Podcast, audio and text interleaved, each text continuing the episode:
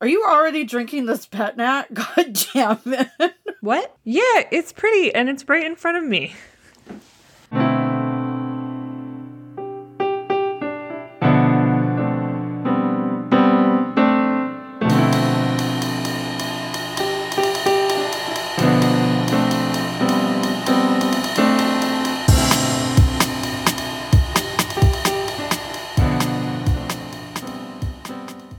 Welcome to Two Girls and a Grape, where we attempt to learn about wine one bottle at a time. I'm Anne, and I am living in a Russian winter, metaphorically and maybe physically. And unlike Anne, I'm Drea, and I am cautiously optimistic, which I feel like Russian literature is not. Well, yeah, that's fair. Um, tell us more about what you're optimistic about. What are your cheers and jeers this week, Drea? Let's see. Well, um, my cheers is to my new robot vacuum, who I've not yet named, so I am taking suggestions. I've got to say though, having a robot vacuum may in fact be the pinnacle of adulting. It is literally the best thing I have ever owned. Tell me more. Why is it so great, Miss Jetson? Uh, because I literally took a fucking nap yesterday while it cleaned my house. It was Amazing. great. It was perfect. And shockingly, the dog doesn't hate it. He was also taking a nap. I'm glad that your pets can get along. Yeah, I try. We try. I mean, he hates the droid. We have one of those little Star Wars droids, and he fucking hates that. But the vacuum, he's like, well, this serves a purpose, I guess. So at least he knows. And what are you jeersing to this week? I am jeersing because despite the joys of a robot vacuum, um, I don't know what the fuck is going on in the world, but whatever fucked up alignment the planets are currently in, it needs to stop. Uh, I just feel like things are a little bit topsy turvy these days. I feel like January was the longest month possibly ever. Um, I I just yeah, I don't know. I don't know. I don't know if I want to continue to hibernate or if I want to leave hibernation. I don't know what to expect from this fucking groundhog in February. Like I just don't know what's happening.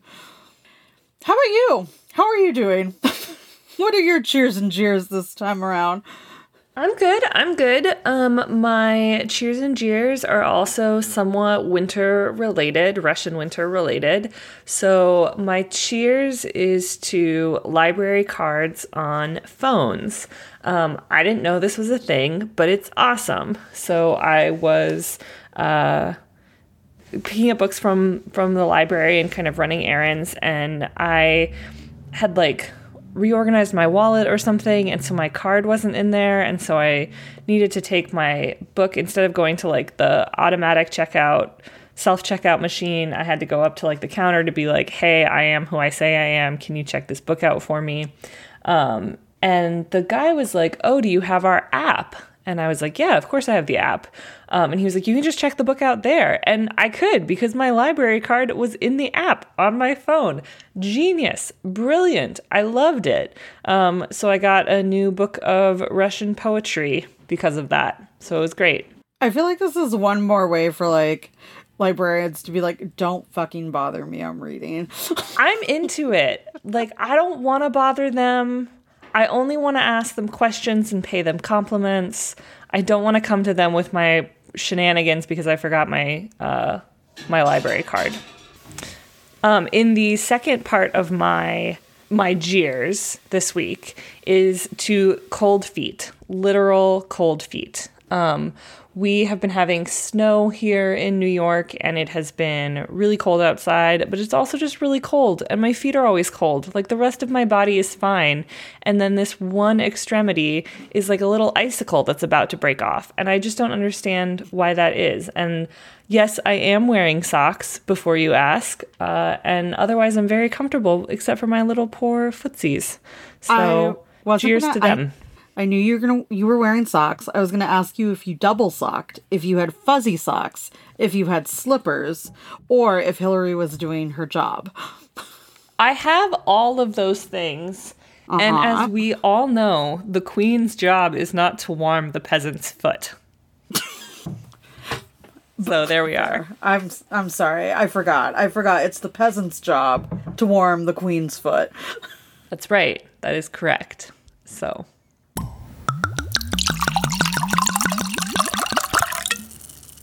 All right, should we get into our shenanigans?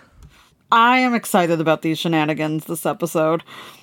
So, for this week's shenanigans, we have something very special. If you have a small female child in your life, you may already know about this.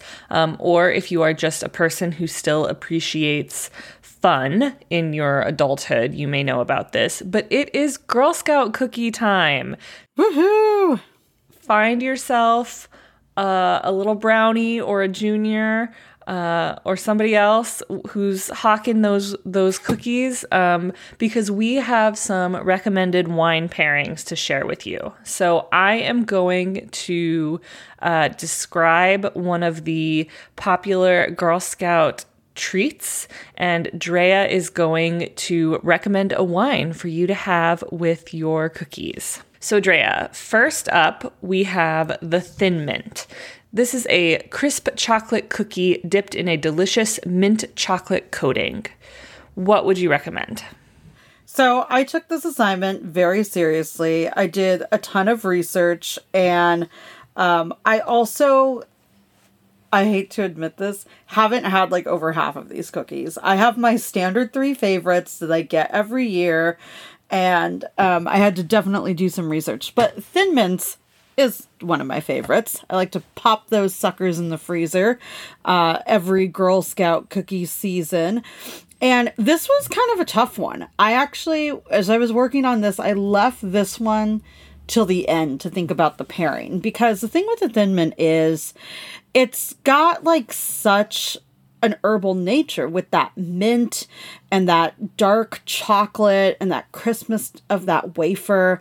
So for me, it really reads more um, on the herbal, almost savory side a little bit. And so I was like, what's going to balance this out? And what is that mint going to work with in terms of a wine so it doesn't get weird? You know, like I'm trying to avoid that sensation of brushing your teeth and then drinking orange juice and like having it be your worst nightmare. So I decided to go with something that was going to balance out the herbal nature of the mint, mingle well with the dark chocolate, and be able to stand up on its own to this particular cookie. So I picked a fortified wine, so either sherry or port. Something that's got a bit of richness, um, that has some good viscosity, that has a level of sweetness that really is going to play well with those flavors. Fascinating. Um, I can't wait to find out when you get your Girl Scout cookies if you try this one out. I do have a new bottle of port that I picked up uh, from Turley in Paso Robles, so I'm gonna have to give this one a go for sure. You know, I also have a bottle of port hanging around, which is pretty unusual for me, so I may also have to try this pairing because Thin Mints are one of the few vegan Girl Scout cookies. Okay, let's move on to our next cookie. Um, this used to be my favorite cookie before veganism, and it's still the favorite of my heart. Um, it goes by two names because the Girl Scouts have two different bakers. Fun fact. Um, so you may know this cookie as a Samoa or a caramel delight. This is a crisp cookie with caramel, coconut, and chocolatey stripes. What do you recommend? I mean, I'm still reeling from the revelation that it has two names. This is also one of my favorite Girl Scout cookies. Um, and with this one, there's, I love this cookie because there's so much going on. You have that yummy kind of dulce de leche style caramel, you have the coconut, you have chocolate, you have the little crispiness of the wafer, all the good stuff. Um, so I would actually pair this sticking with our caramel kind of uh, uh, Spanish slash Latin American theme. I would go with a Rioja. So his caramel his coconut, and the cookie really has a strong flavor all on its own. So I think a Rioja would really help bring all the elements of the cookie together, but also cut down on a little bit of that sweetness that can be overpowering if you don't have an extreme sweet tooth. Okay, up next we have one of the Girl Scouts' newer flavors of cookies. This cookie is the Toast Yay. Um, yummy toast shaped cookie full of French toast flavor and dipped in delicious icing. What are you recommending? Uh listen, with this co- this cookie sounds so delightful.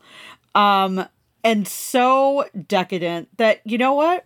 Fuck it. I'm having it for brunch with a bottle of sparkling rosé. I would do a drier sparkling rosé, uh, you know, a cava or a prosecco variety, but definitely a sparkling, definitely a rosé. Like there's no doubt in my mind what these toastiers are all about. They're just delightful little sugary bombs. So you know what? Let's just go for it. Let's just go all in on that. I love this. I can't wait. I'm going to find you some of these cookies. I will film myself eating them and drinking rosé from a bottle just for you. I'm that excited. that excited. I'm glad you said just for me and not all of the internet. yeah, no, no one need no one else needs to see that. Our next cookie also has two names. Um, it is the Do-si-dos or peanut butter sandwich cookies. So these are crunchy oatmeal sandwich cookies with a peanut butter filling. I've also never heard of this cookie. I don't know, maybe I'm just like You haven't heard of the Do-si-do? no, I don't know what I'm doing. My life is a lie. All of this I'm not I'm not doing well with the Girl Scout cookies. You gotta ask your distributor about this. Oh, we used to have a Girl Scout around the corner, but now she's like too grown up or whatever. And so, and she plays basketball. I don't know what she does, but like, I can't get my cookie fix unless I stalk some children outside of Target. Anywho's it's so the Do-si-dos. These also sound delightful because I do love an oatmeal cookie, and I'm also into peanut butter. So what I would pair with this one is a classic Pinot Noir. This would give you basically an adult like PB and J situation. You're gonna get that yummy um, red jammy fruit from the Pinot. You've got that peanut butter and that nice crunchy oatmeal. Like that's a sandwich combo I want to eat. Pinot and peanut butter. Two perfect uh Perfect parents. It, don't you dare call them PP. I will slap you. Next up, we have the trefoil. This is a traditional shortbread cookie baked in the shape of the iconic Girl Scout trefoil. This is my dad's favorite cookie. Um, we always have them somehow in our house because my parents will bring them um, when they come visit. And, you know, this is such like a classic cookie, right? That shortbread. Um, and I would actually pair this. Are you are you ready for this? Are you ready for this shock of the century? I'm sitting down. With a Chardonnay. Whoa. Yup. Hear me out though. Chardonnays tend to have more tropical notes of fruit, like pineapple, guava, um, that I think would pair really nicely with this classic buttery cookie. But I would caution you want to avoid a full on butter bomb. So I would pick an unoaked shard that's going to have more of that fruit, um, more of those fruit notes, and a little bit more acidity to balance out your cookie. Yeah, you want the butter coming from the cookie, not the Chardonnay. I mean, or if butter's your thing, girl, get an oak Chardonnay from from Napa, get a stick of butter, rub that all over your damn cookie, and just go to town. Like, live your best life. All right, two more. Next up, we have another double name cookie. This is the tagalongs or the peanut butter patties. And these are crispy cookies layered with peanut butter and covered with a chocolatey coating. What are you pairing? Okay, this was actually one of the more obvious pairings to me, I think.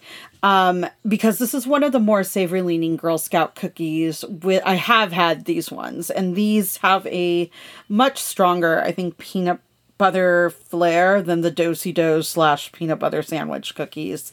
And so I would actually pick a Cabernet Sauvignon.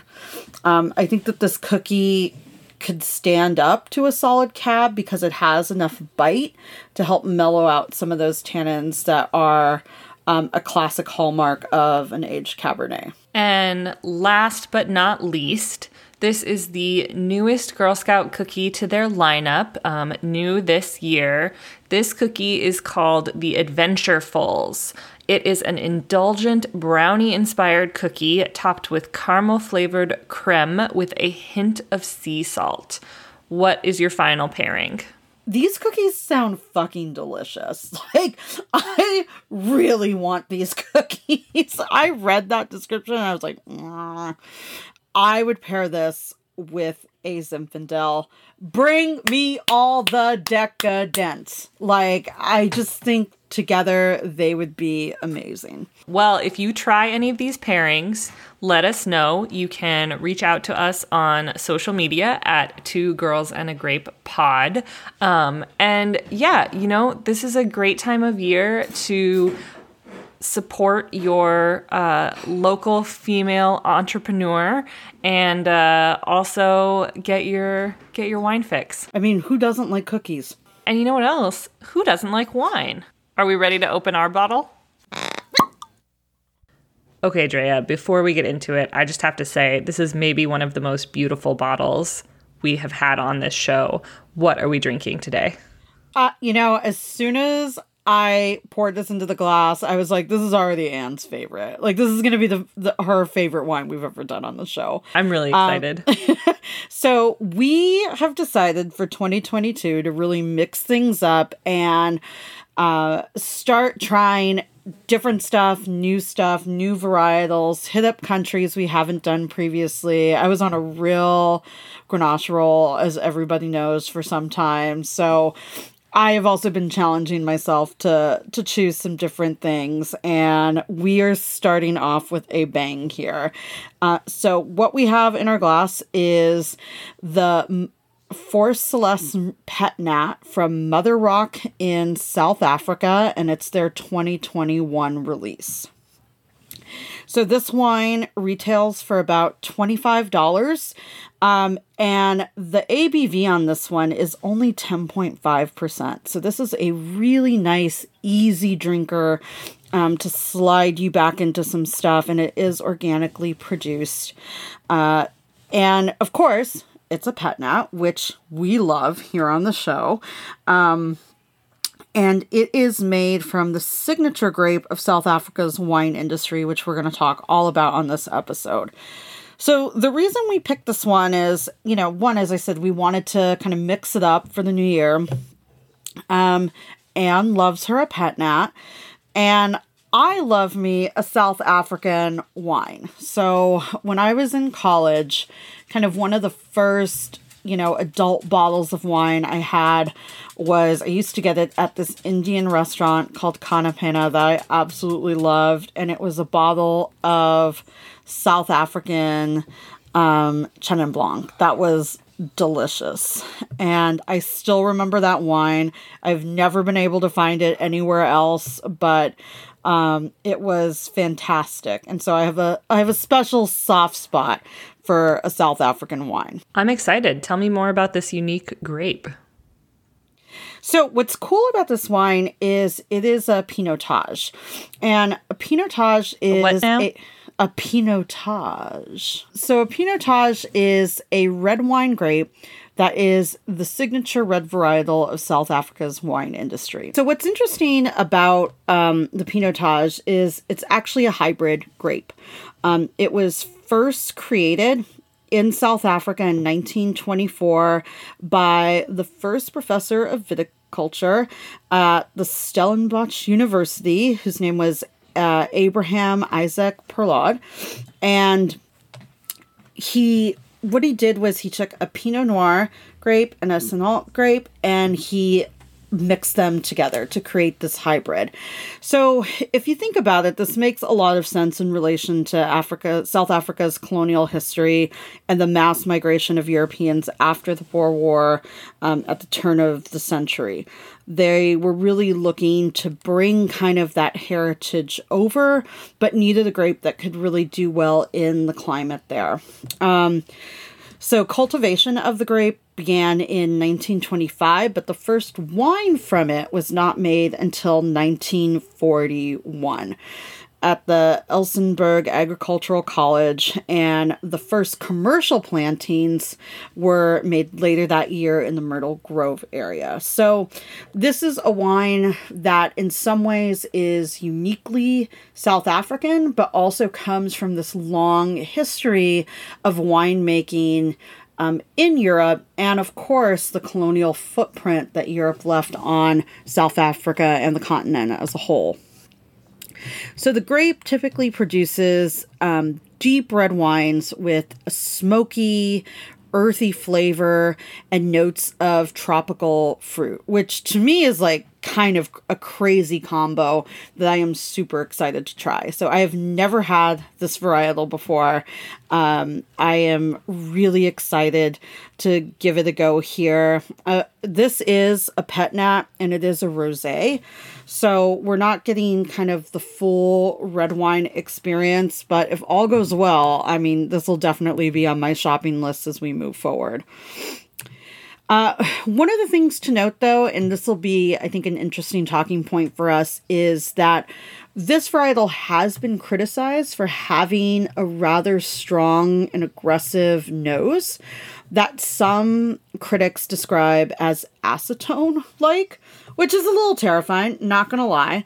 So we shall see once we get a whiff of this stuff. And um, the other thing I want to point out too is sort of the the complex history of this grape, which I think is really interesting. So not only is it sort of this cultivated hybrid um, that's really born out of kind of the the colonial history of South Africa, but Throughout its history, Pinotage has really seen its plantings rise and fall due to trends in the South African wine industry. So, for example, in the early 1990s, around the end of apartheid, the world's wine market was finally opening to South Africa wine um, in a way that it really hadn't been before. And many winemakers made the decision, strategic decision, not to produce Pinotage because it was so unknown outside of South Africa. So instead, a lot of them really replanted their vineyards and focused more on internationally recognized varietals like Syrah, Cabernet, um, and of course your white wines like Chenin Blanc and Sauvignon Blanc. And then towards the end of the 20th century, um, the grape Pinotage um, really began to sort of be reclaimed by the winemaking industry in South Africa. And by 1997, it had started to command higher prices than any other South African grape. Um, so, you know, I find these trends really interesting. And a lot of historians and wine critics who look specifically at South African agricultural practices have suggested that part of some South African winemakers' hesitancy over production of Pinotage stems from the fact that it's a very distinctly quote unquote new world wine, right? So when we think about varietals like um in some way like Mission that we've talked about and had here on the podcast before, kind of the these these wines and these grapes that aren't uh, the Baco Noir that we did a while ago, grapes that aren't rooted in Europe and the European wine heritage, right? And even though this is a hybrid of those, it is it was initially a blended, grown, and produced in South Africa. So the the trend for South African wine has been to reflect more European influences and flavors. And despite being across from, you know, what we think of as a traditional Burgundy grape and a traditional Rhone grape, Pinotage really doesn't reflect the flavor profiles of the classic French wines that these grapes typically produce. And so a lot of winemakers were like, eh, you know, is this going to be sellable or are people going to want to consume it? Are they going to want to invest in it? So basically, you know, colonialism, right? But with grapes. It all comes back to colonialism. It really does, which is another reason why we drink. Um, but, you know, I think that the wine world has really had to change uh, especially in the last 10 years, and more and more so as we're seeing the wine world become a lot more socially conscious, not just in terms of production and farming practices, but in terms of equality and social justice movements as well.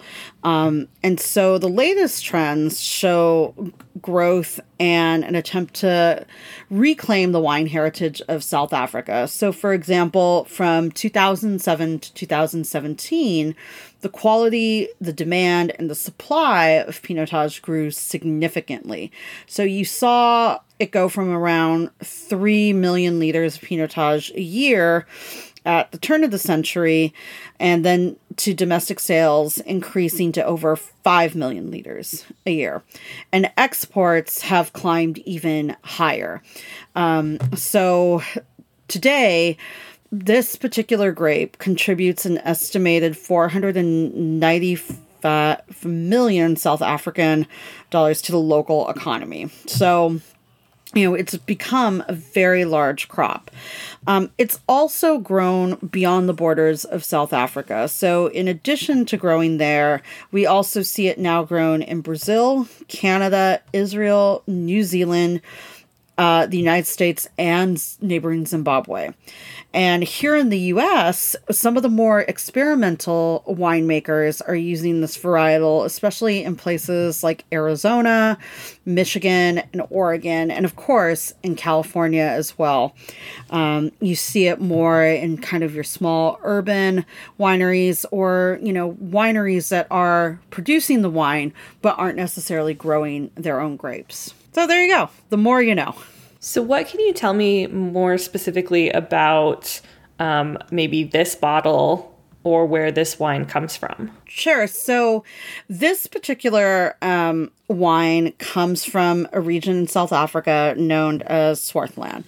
And Swartland is a large wine producing area that's about 65 kilometers or 40 miles north of Cape Town in the Western Cape area of South Africa. Um, traditionally, it is a wheat producing region. Uh, but it now really is known for its wines. So it's a lot of, you know, very fruit forward driven wines, particularly Shiraz and Chenin Blanc grape varietals. But of course, there's some Pinotage in there as well. So I know that you like names and naming. So I thought that this was a fun tidbit. Uh, is actually Dutch for black land and it was named for the native. Is that fun? I well, listen. it was named for a bush, a native bush there known as the rhinoceros bush that turns black after it rains. So you thought it was going to be super racist, didn't you? I mean, you did say the Dutch in South Africa. Fair. So, yes. Okay. And I have been talking a lot about Cologne. All right. I set myself up for failure on that one. May, never mind. Ignore that. All right. So, the climate in this region tends to be very hot and very dry. Um, but the viticulturists there have really been able to use this to their advantage to help grow wine. So, dry conditions significantly reduce the risk of fungal disease among the vines. So, we've talked about like noble rot and other types of fungus that come in super wet climates. They do not have that problem here. Um, the lack of water also um, tends to make the soil yield smaller, more concentrated fruit. And in the United States and in Europe as well, this is something we think of as like dry farming, right? Where you don't fully irrigate your vines. Um, dry farming is not necessarily an attempt to like conserve water, though. I want to be really clear about this. In winemaking, what dry farming does is because you are really trying to coax the vines to soak up moisture where um, they can, those vines become very deeply rooted. So the vines will actually root down and grow their roots in search of water. And what that does is then the roots have to go through these different layers of the soil. So if you want a really terroir driven wine, you want a vine with a long, deep rootstock. And so that's one of the huge flavor benefits to dry farming. You're also going to see dry farming a lot more coming out of your smaller production boutique wineries because, just like I said a minute ago, you get smaller and less fruit when you're dealing with that sort of dry climate style wine the vines here tend to be pretty hardy as a result. Um, drought resistant bush vines that have been utilized in are, are then utilized in the hottest, driest part of the region. So that means they're not like terrace the way we think of a vineyard, but rather they grow kind of on a an, in a more bush um, formation. And then, since I told you all about how important dry farming is for the soil, let's actually talk about the soil um, that is known in Swartland. You love so a good soil conversation. I love a soil conversation, and I was so pleased to learn about this. So, the soil type that you see primarily in Swartland is the Malmesbury Shale which is named for the town of Malmesbury and sits in the middle of the region. Um, so it's a it's a shale that is very much um, typical of this particular area. But what's interesting about Swartland is there's all these other like little pockets of granite, um, of sand. So while these soils are like well drained, or have good drainage properties, they also tend to hold enough water in their lower lower reaches again to support that irrigation free dry farming method. And it is that technique that you find used pretty extensively across the region. So I just I love me some soil, I love me some vines. And I think the production breakdown is really interesting. Um, so Chenin Blanc is still the grape that is cultivated the most in this area, and that's at about 26%. And then you see, second on the list is um, Syrah.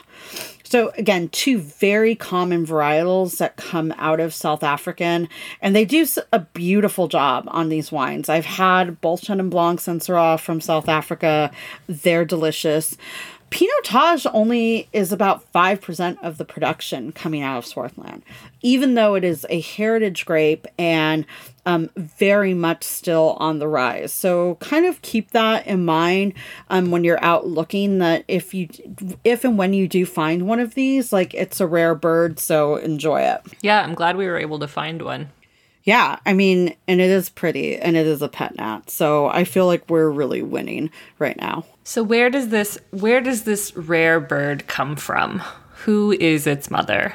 Are you my mother? Do you remember that book? Are you my mother? I love that book. I do remember that book. Sometimes when I've drank too much, I ask that question of my mom. Are you my mother? She's like, "Yes, bitch." Pretty much. You know her so well. Uh, so this wine is the label is called Mother Rock, and it is a collaboration between winemaker Johan Meyer and a UK based wine importer Ben Henshaw. So Meyer uh, has really been a rising star of the new South African wine scene, and he has kind of made his claim to fame by developing really strong relationships with some of the best grape growers across the Cape over the years. So as a result, he's been able to gain access to some of the region's best fruit, and what he does is he makes wine that reflects the properties of that fruit. Um, he paired up with with uh, his partner Henshaw when Henshaw had noticed a gap in the UK market for kind of artisanal, small production, well crafted South African Chenin Blanc at an accessible price. And so these partners decided to kind of join forces with an attempt to make that both for domestic and international consumption. Um, so I think that they've been really smart about kind of their their business model and their intent, but also still very much committed to keeping with the integrity of the grapes and the terroir in this area. So, their um, Mother Rock label really focuses on discovering exceptional parcels of well farmed, organically grown vines. Um, and making the winemaking process as simple as possible. So these are going to be terroir focused wines that are meant to be highly drinkable and readily enjoyable. Um, so Motherland, like you see with a lot of natural and organic wines, these are wines you're typically going to drink, you know, within a year of purchase. You're not really going to lay these down. They're really meant to be enjoyed sooner rather than later. Um, they released their first wine, which was called the For, uh, Force Majeure Chenin Blanc in 2012. And that was really their you know first attempt at making that well-made boutique wine at an accessible price and all their wines typically hover between like the 18 and 25 dollar mark here in the US and I will say, like, this bottle that we're opening today is worth every penny of that. Um, they have seen, because of this model, quite a bit of global success over the years. And they now, you know, make well over 10 wines as part of their portfolio. So, in terms of their winemaking philosophy, um, again, these are natural wines with organic farming practices at the foundation of their winemaking process. Um, in the cellar, Meyer likes to keep things very simple, no additives, often not even any sulfur, and really relies on the combination of the quality of farming um, and, you know, just sort of honest back to basics winemaking. Um, he does make a number of pet nats, which, you know, based on this one, I'm to guess they're all pretty fantastic. Um, he's also really set up long term contracts with some of the growers that he utilizes in the Southern Cape region that operate on these organic farming principles. So his goal has always been to showcase the best and purest expression of South Africa's diverse terroir. And I, you know, did some reading of reviews on Mother Rock, and a lot of times writers describe these wines as primal and raw, um, which again seems a little colonialist to me, but in also in not colonialist in the best sense, but primal in the best sense. Um, the fact that there's something really exciting and visceral about these these wines and the style and the reclaiming of you know a very specific a grape that's very specific to South Africa.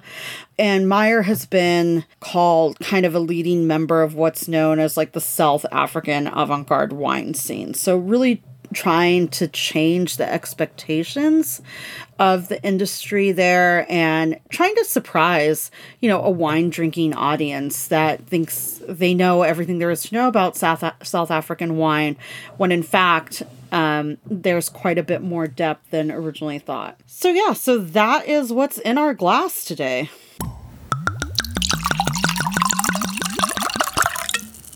I am really excited about it. Should we uh, start the tasting process?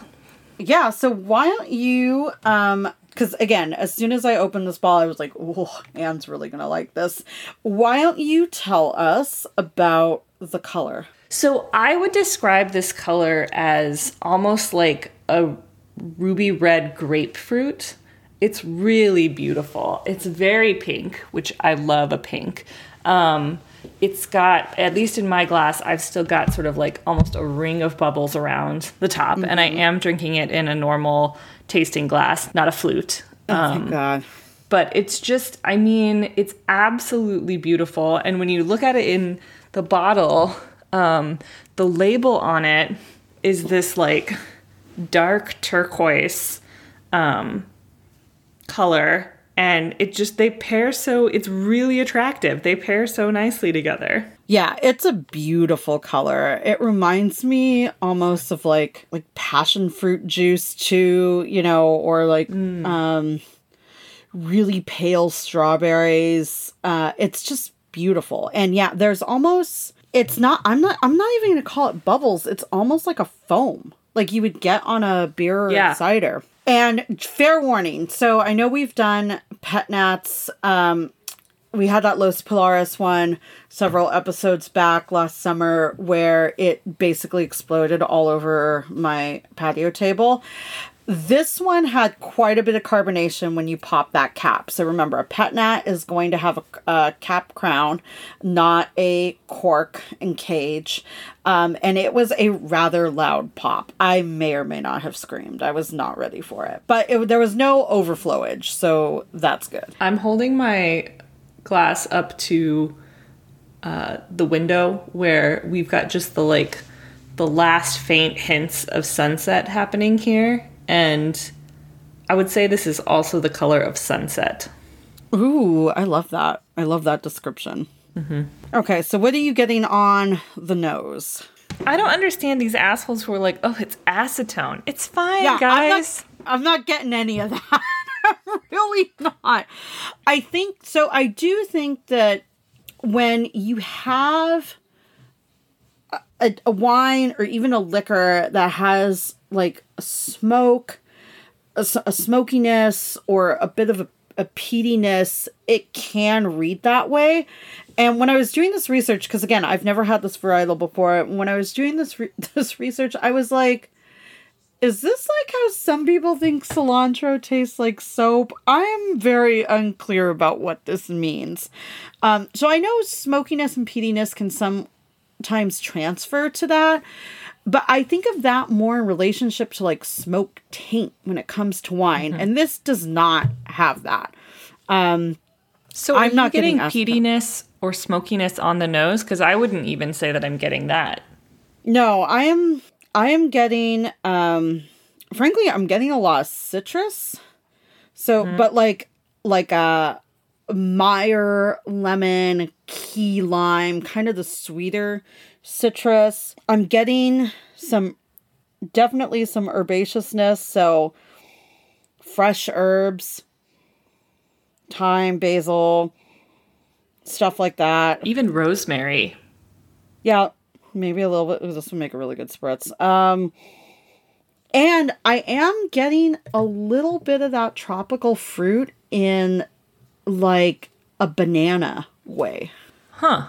It's at the very end of like a whiff. So get a little bit of that, but it's you know it's to me it also the aroma is very clean. It's, it's not overpowering. Now of course, again, this is a pet nat rosé, right? So we don't have the full force of like an aged red here. I would love to to try one of those as a point of comparison. Well, should we give it a give it a taste? Yeah, let's go for it. I feel like this is going to be your jam all day long. I love the carbonation.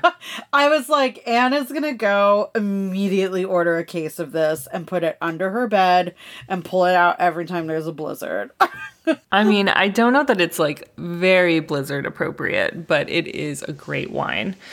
I'm getting again a lot of that citrus. I'm getting a lot of grapefruit. Um, it is it is a pretty perfect summer wine for Anne. Honestly, it's a pretty perfect anytime wine for Anne. Um, I'm also getting some really nice melon undertones like um, honeydew, a little bit of watermelon, again, some pineapple. I think that tropical kind of fruit wave um, is alive and well. Definitely citrus. Um, the herbaceousness kind of goes away for me a little bit on on the palate. Uh, definitely more fruit forward, a little bit of like early strawberry, really light fruits. So I would say light red to green, like kind of in those melon, that tropical vein. And it also, to me, this reads much more like a cider than a pet nat. Really, what what's the difference to you?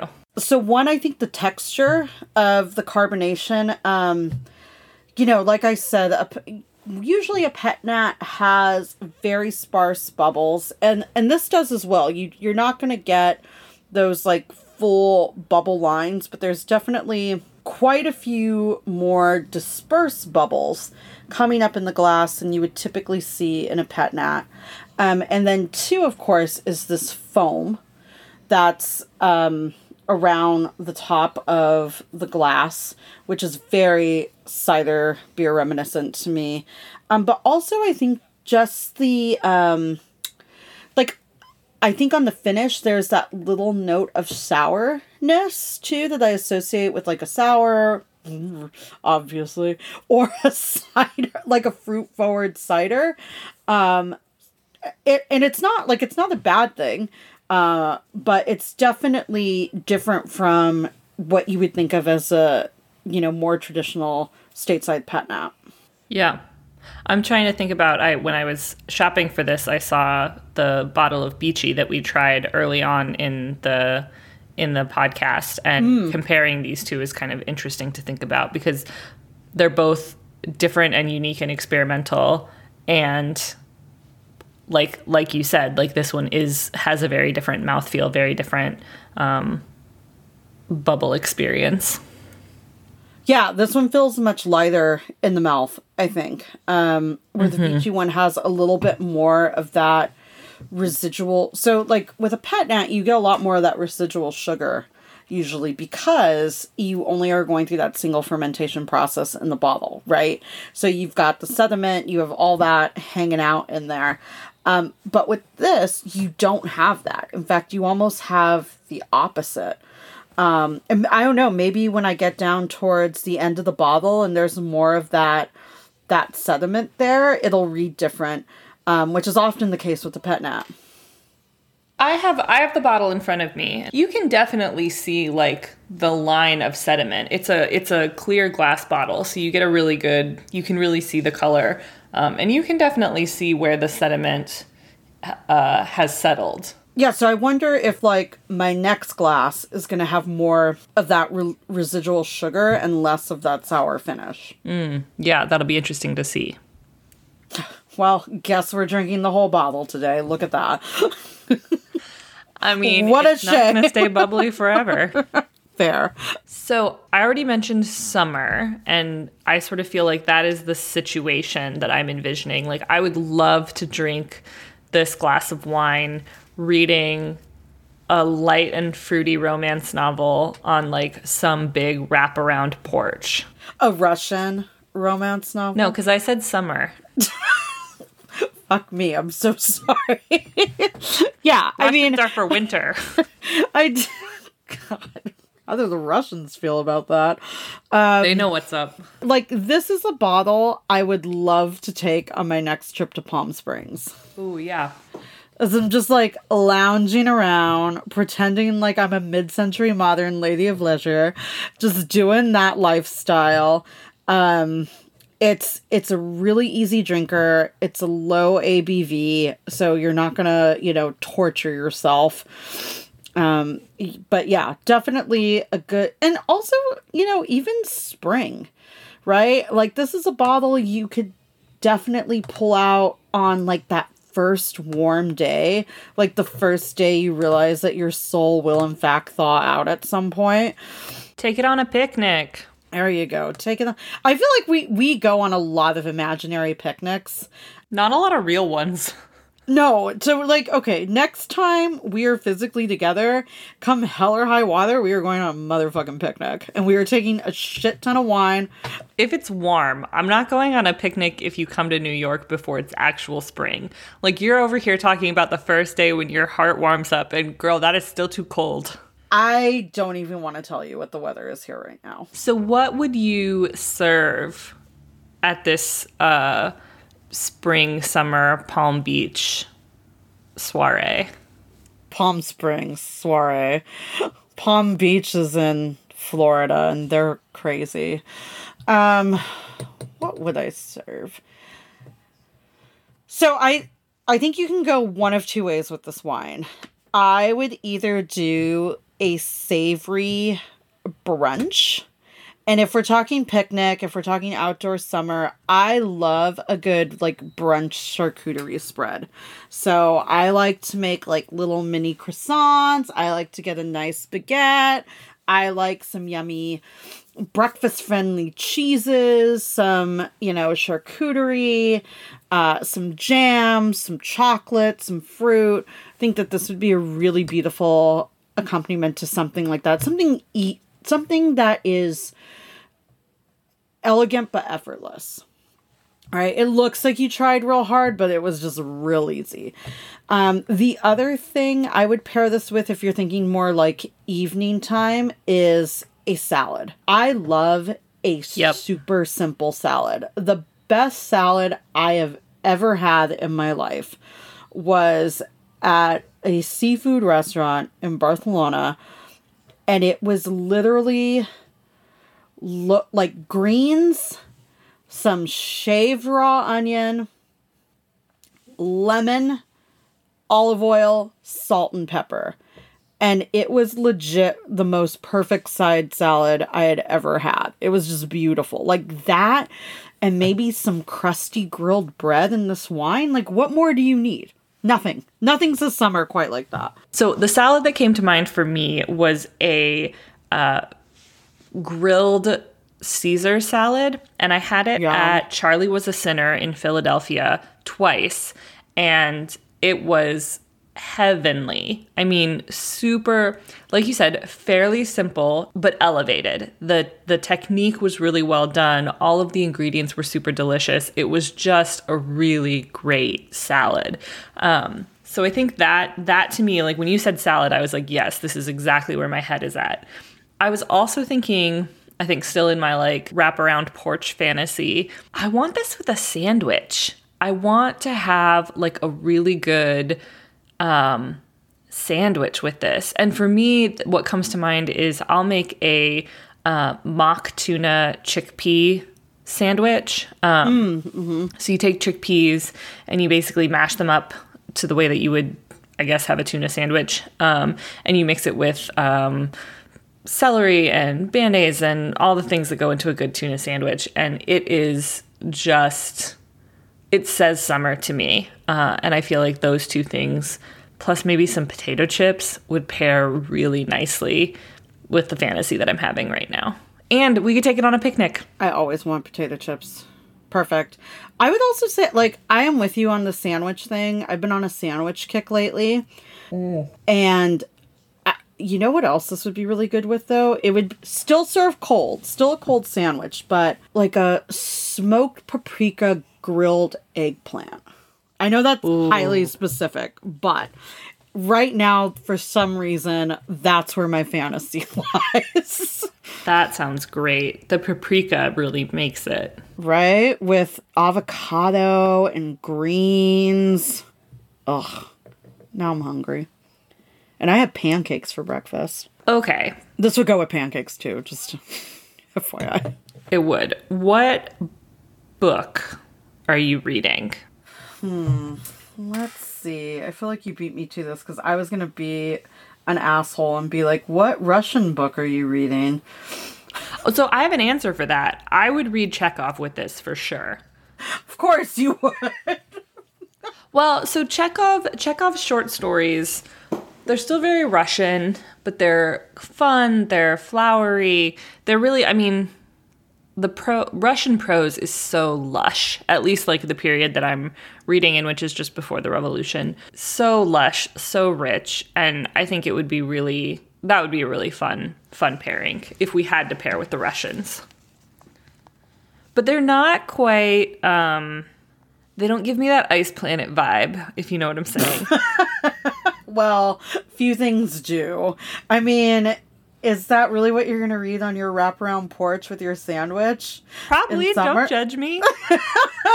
Um, you know, I feel like this bottle would lend itself well to a nonfiction book, maybe something about the natural world. Y- you know, I like my weird animal books, um, but I also am now expanding that hobby, shall we say, to books about plants because as Anne knows, I love plants.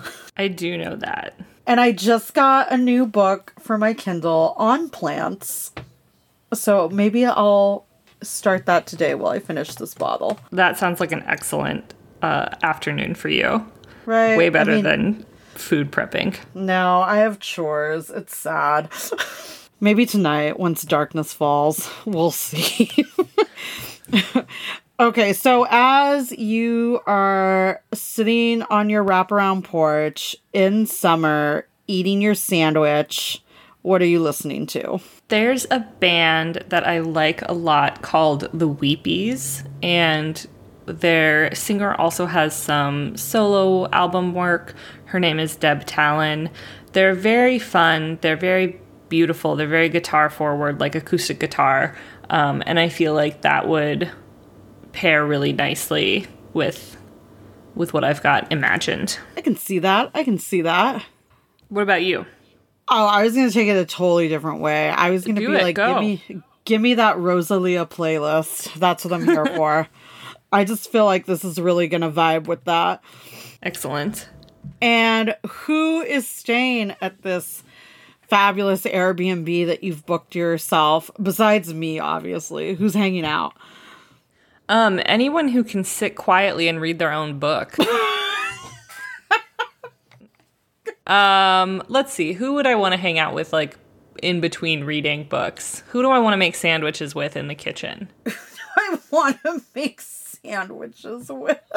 I mean, these aren't celebrities except in my life, but like the people who are coming to mind are like uh, one of my coworkers who lives in New Jersey and goes to the Jersey Shore every summer with her family. Part of what I also imagined was like showing up on their doorstep with this bottle of wine and being like, "Why don't you come hang out with me for a while?" Um, and my cousin Amy, who has al- already been mentioned on the podcast, but loves a rosé, and both of them I feel like could hang out with a book and eat sandwiches. But in terms of celebrities, for whatever reason, maybe it's because I watched Little Women recently. I'm thinking Florence Pugh could be pretty fun in this situation. She just seems like she could be pretty fun. I think I know who yours is, but I'm letting you say it. You think you mine is, but you're like, uh, let's see, who would be my celebrity to eat sandwiches with and drink this wine and listen to Rosalia? If you don't say it, I'm going to blow your mind. Okay, well, so I want to hang out with someone who's fun. And um, we are in the midst of NFL playoff season, and the Super Bowl is upon us. So I'm going to hang out with my fellow Golden Bear, Marshawn Lynch. Nice, nice choice. You're welcome. He's hilarious, by the way. I have met him. So when I show up to your picnic, I'm bringing you a special guest. Oh, no. And that special guest is going to be Trevor Noah. Sticking with the theme. I love it. I do love it. Okay, you know what? What if we rented this house with this porch? We're playing a mix of the Weepies and Rosalia, had a shit ton of sandwiches, a case of this wine, and we have Trevor Noah and Jon Stewart. Where's Florence and Marshawn? They they're probably making out, to be quite honest with you. I feel like Florence is in a long term relationship with Zach Braff, but I have a lot of like, I have a weird interest in celebrity relationships. I'm learning this about myself. Wow, I am also learning this about you. This is I feel like this is new. Who are you, my mom? I don't know. Maybe Rose and I can get together and talk about it. Like, I just want her to Oh, be happy. Who, my mom or Florence? Both. Okay, great. I just, and it's very much in a like, it is very much like I'm turning into somebody's mom of like, I just want you to be happy. I just think you're a good kid and I want you to be happy. You are my age. I get that. Why don't you tell people where they can buy say. this wine? Okay, great. Um, yeah, so if you want to check out this amazing South African pet nat from um Mother Rock. We got ours from our friends at Astor Wines in New York City. They are rad, they ship, but quite frankly, you can probably find this at your local natty wine shop that specializes in an international flair. Um, and, you know, one of the cardinal rules that we've talked about in this podcast a lot is if you don't see something you want, ask chances are they work with a rep who can get you what you want. And you just may have a great conversation with your local wine shop.